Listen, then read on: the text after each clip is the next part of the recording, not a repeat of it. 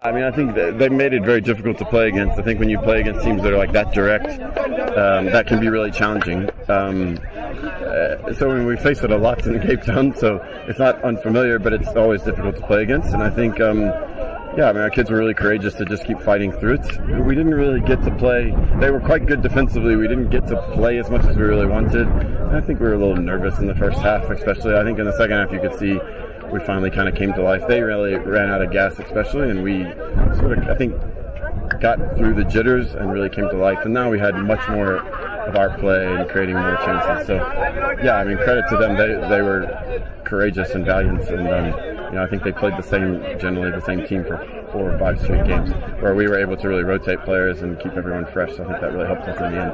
I mean, it seemed obvious to me, like the guy's about to shoot and he gets taken down from behind. Like, I mean, in that play, if you remember, we hit the bar, we continued to have, like, we continued to sort, you know, sort of share the ball in the box, and eventually something's going to happen when you're able to really keep the ball in the box. So, yeah, I mean, I think it was well deserved and obviously well finished by Antonio.